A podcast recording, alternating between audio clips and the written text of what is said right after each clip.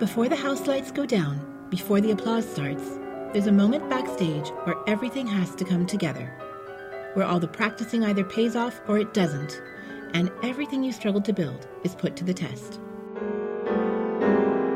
Places, please.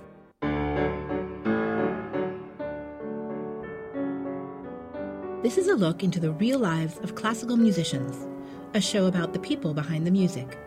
I'm Lara Downes. Welcome to the Green Room.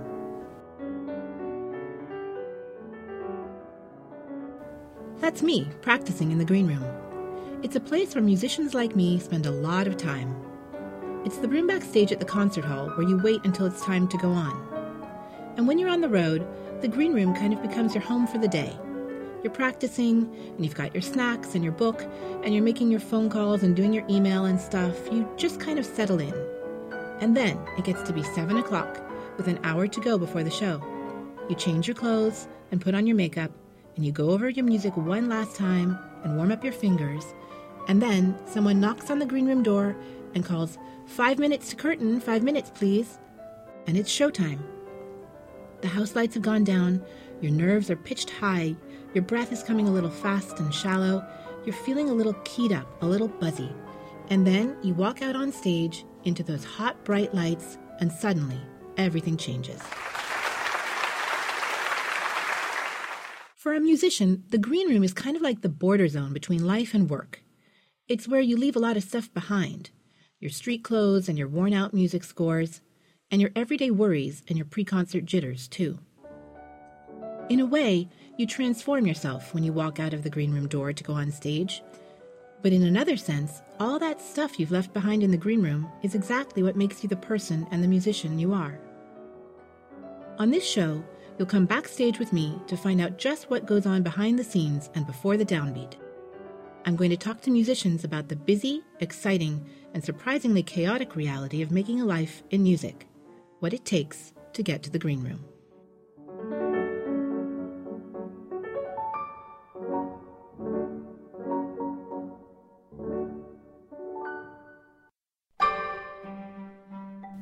Friends. They have a contemporary chamber music ensemble called Eighth Blackbird. Six players. On piano, Lisa Kaplan, who has climbed Mount Kilimanjaro and is an accomplished pastry chef. Yvonne Lam, who plays violin and viola when she's not obsessively playing Candy Crush. Nick Photinos on cello. The flutist Tim Munro, who's got a hint of an accent. I'm from Australia, born and bred in Bris Vegas, Brisneyland, which is Brisbane. Matthew Duvall, the banger and shaker, and Michael Maccaferri, who's a devoted follower of the gay rodeo circuit and the group's clarinetist.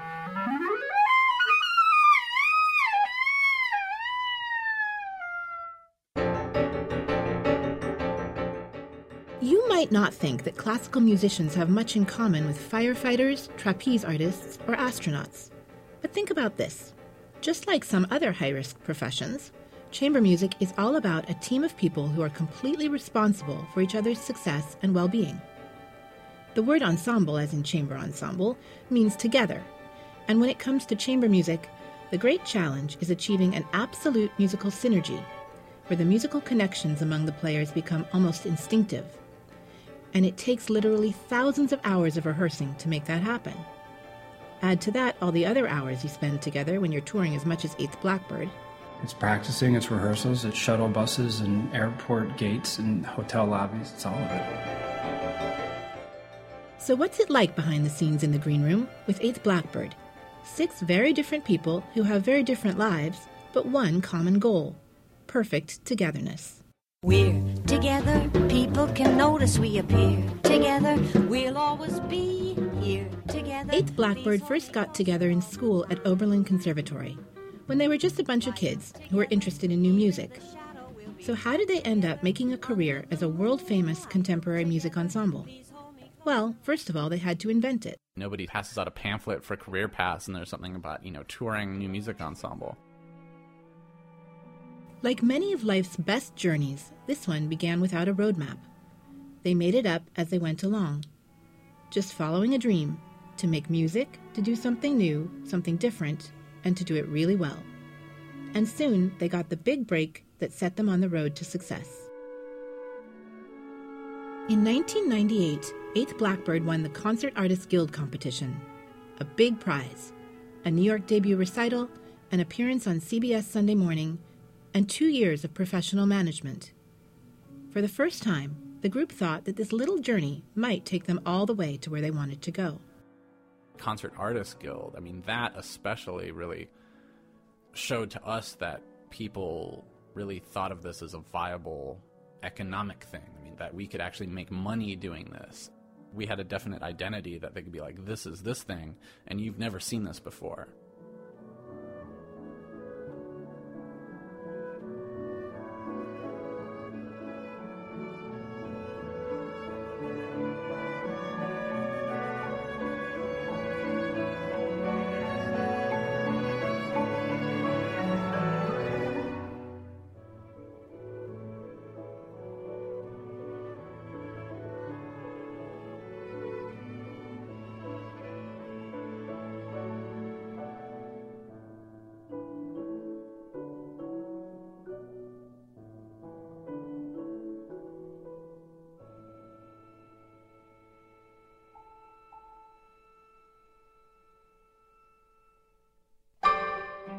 There's an old joke. How do you get to Carnegie Hall? Practice, practice, practice. Well, really, that's just the tip of the iceberg. Making a career in music means having a work ethic like you wouldn't believe, an ability to think on your feet and think outside of the box, the agility to surf the waves of an unpredictable sea, and the tenacity to hold on to your dreams while juggling all the balls life throws at you.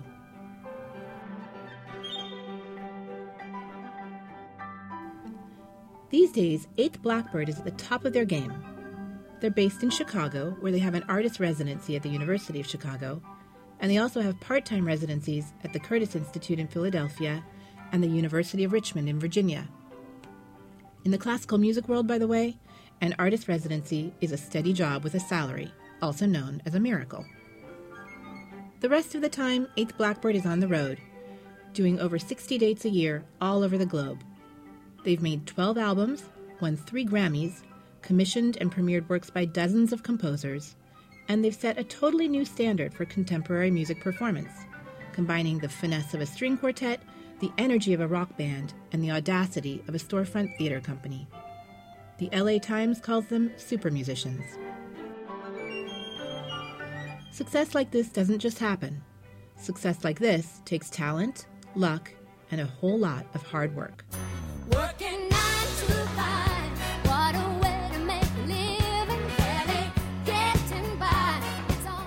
Musicians rely on a pretty impressive skill set, from all the practicing and playing to a whole other side of the job, running a business. Most people don't realize how much administrative work you do to be a, a working musician. Being half administrator and half performer is actually the job. If you're an entrepreneur, if you're creating your own business for yourself, just like everybody else who's self employed or starts their own business, the organization has grown. The demands asked of us have increased. The diversity of projects we do is bigger. Feels like a lot to juggle. It has turned into a, a company rather than six people just trying to figure things out every day, bumbling along. In the same boat with a lot of your friends, waiting for the day your ship will come in and the tide's gonna turn and it's all gonna roll your way. As a group, 8th Blackbird has been together for almost 20 years. Think about it. Statistically, that's longer than most marriages. And we all know that marriages, no matter how good they are, take a lot of work. The members of 8th Blackbird admit it's tough to mix the personal with the professional. Years ago, when the group had first formed, two of the members had just broken up after dating for two years, and the fallout took its toll. Fights in rehearsals, tears, slamming doors. Ever since, they've made sure they have some privacy, even when they're spending two thirds of the year together on tour. What else? So when I fly, you fly, we fly together. Uh, and when I shine, you shine, we shine forever. Well, whenever we fly anywhere, we never sit next to each other on the plane. we all have window seats on the separate sides of the aircraft. And you know, when we stay in hotels and stuff, we we ask for you know rooms that are preferably on different floors. And yeah, I mean, people think it's really weird, but it's like no, this is how we all get along, and so that's why it works. These six musicians have essentially grown up together, and they know each other inside and out, for better and for worse. After 18 years, you learn a lot about people and how they just operate, where their buttons are, and when you can push them, and when you really shouldn't push them. It, it comes with spending hours together. Musicians, by and large, are strong personalities. The stereotype of the difficult artist isn't totally off the mark. We have to have a little bit of crazy to support the kind of creative energy we put out every single day. So playing well with others can be challenging. And in a chamber ensemble, for musicians who do literally play together all the time, there's an essential balancing act of self expression and self control. There really is a strong sense of ownership.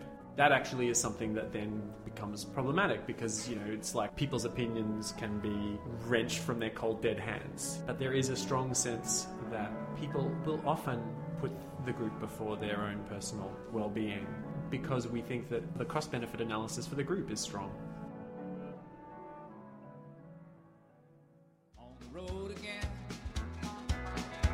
Can't wait to get on the road again. The life I love is making music with my friends. And I can't wait to get on the road again. On the road again. Eighth Blackbird is on the road about 200 days a year. And in case you have any misconceptions about the glamorous life of touring musicians, I can tell you right now, not so much. It goes kind of like this a long plane trip with all the usual inconveniences and discomforts and fabulous airline food. Then, often as not, a rental car hike to the town where you're performing. Then you check into your hotel, and it might be a really nice one or a not so nice one. You go to the concert hall, you rehearse, you make your little temporary nest in the green room, you play the show, and if you're lucky, you have some friends in town who come back and see you in the green room afterwards. And then, probably, you head to the place that every touring musician knows and loves all too well. Grab a drink at the bar. Grab a drink. Hotel bar. Hotel bar. straight Straightforward.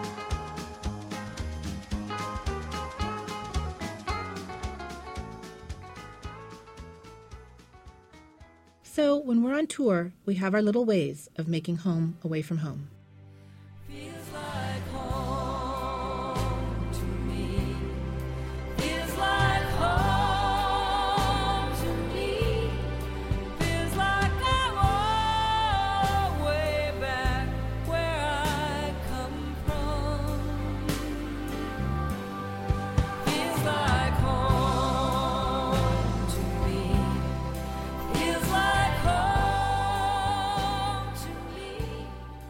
When I'm at home, I don't get dressed if I don't have to leave the house, and I will spend all day in my robe. Um, I find it comfortable, and I have a one that I travel with. The minute I get into my hotel room, I usually get in the robe immediately. When I find um, myself on the road becoming fragile, I have rituals. My rituals are very important to me. And so, giving myself personal alone time, even if I have a very nice offer to hang out with the whole group or with uh, another, like a friend in a local area, I'll just maintain my own personal space.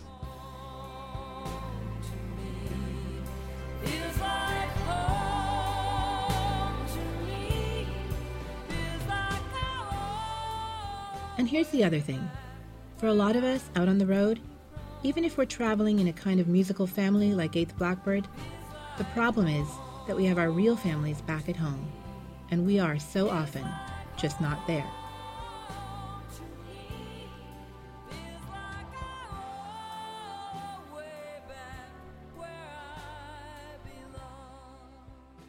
Nick and Matthew are both confronting the nearly impossible dilemma of combining parenthood and marriage with a job that keeps them on the road nine months out of the year.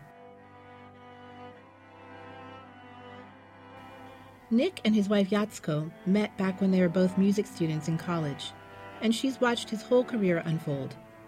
She's a pianist with a career of her own, and now, with a two year old at home, the realities of Nick's job have taken on a new significance. Before we had kids, you know, we were both working and we saw each other when we could. Even when I was home, sometimes she wasn't there. She's a pianist. She has a job up in Milwaukee. In the summers, she goes to Iowa for about eight weeks. Obviously, kids change everything.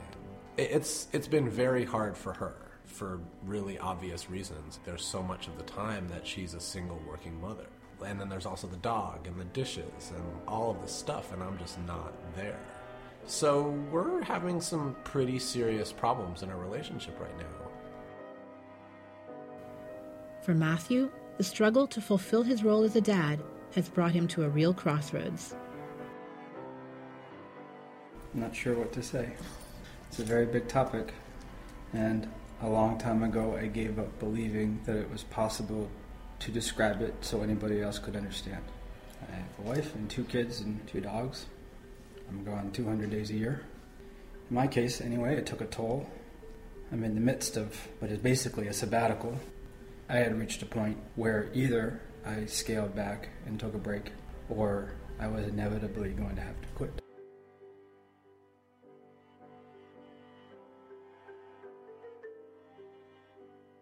Matthew's kids are 10 and 6 now.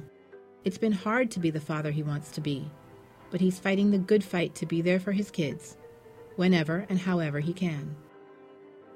at some point they start to realize that you're not there and they start to wonder what that means and you go to, the next step and they start to have an understanding of the length of time. And so they start to want to know the number of days and so forth. And when we got to that point then we started to have conversations about you're going to be gone for seven days. What are we going to do? And i would tell her i would say well what are you going to do? You have your music class and you have to go to school and every single day you have to do your jobs brushing your teeth in the morning and you have to remember to do it at night too. And we would go through all these things that she was going to do for the next six or seven days.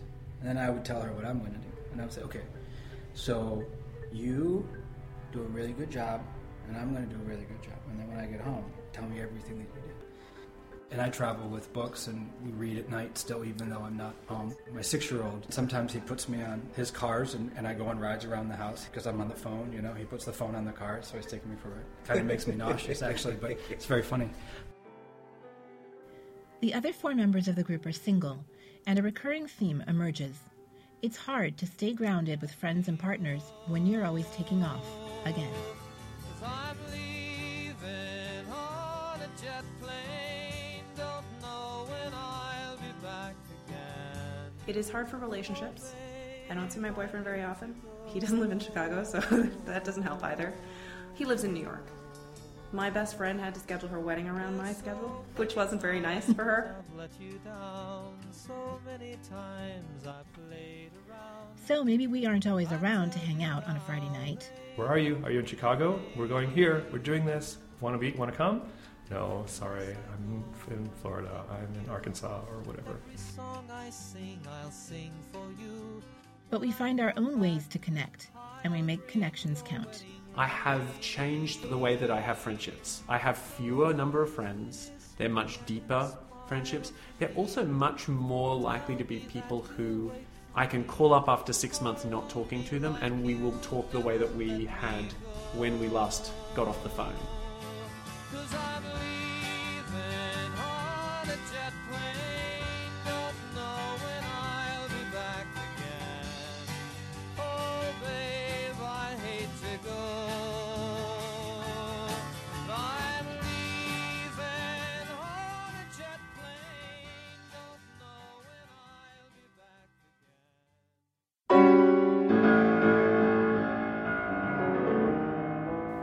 Downes. You know that dream, the one where you find yourself naked in a room full of strangers?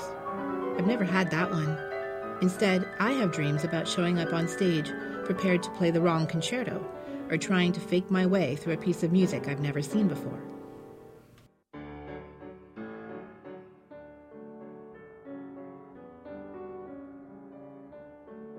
Why this crazy career in music?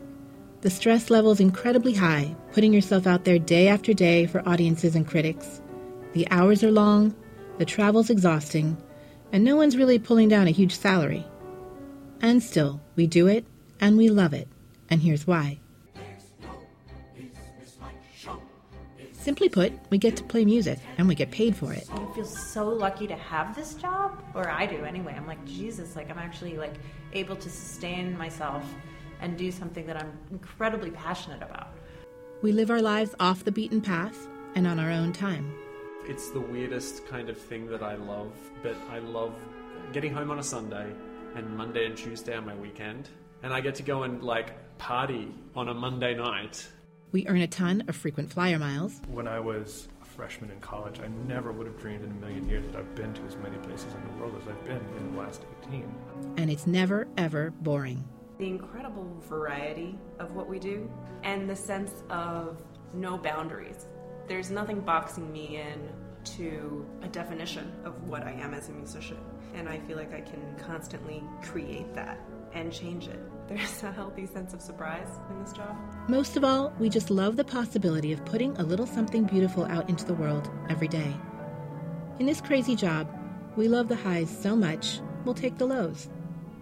And whatever else, whatever baggage we have waiting for us back in the green room, when we walk out on stage and make music for you, something magic happens. No matter what else is going on and that what happened that day, or uh, when they open the stage door and you go out there, none of that matters. You just play your ass off, and it feels so good.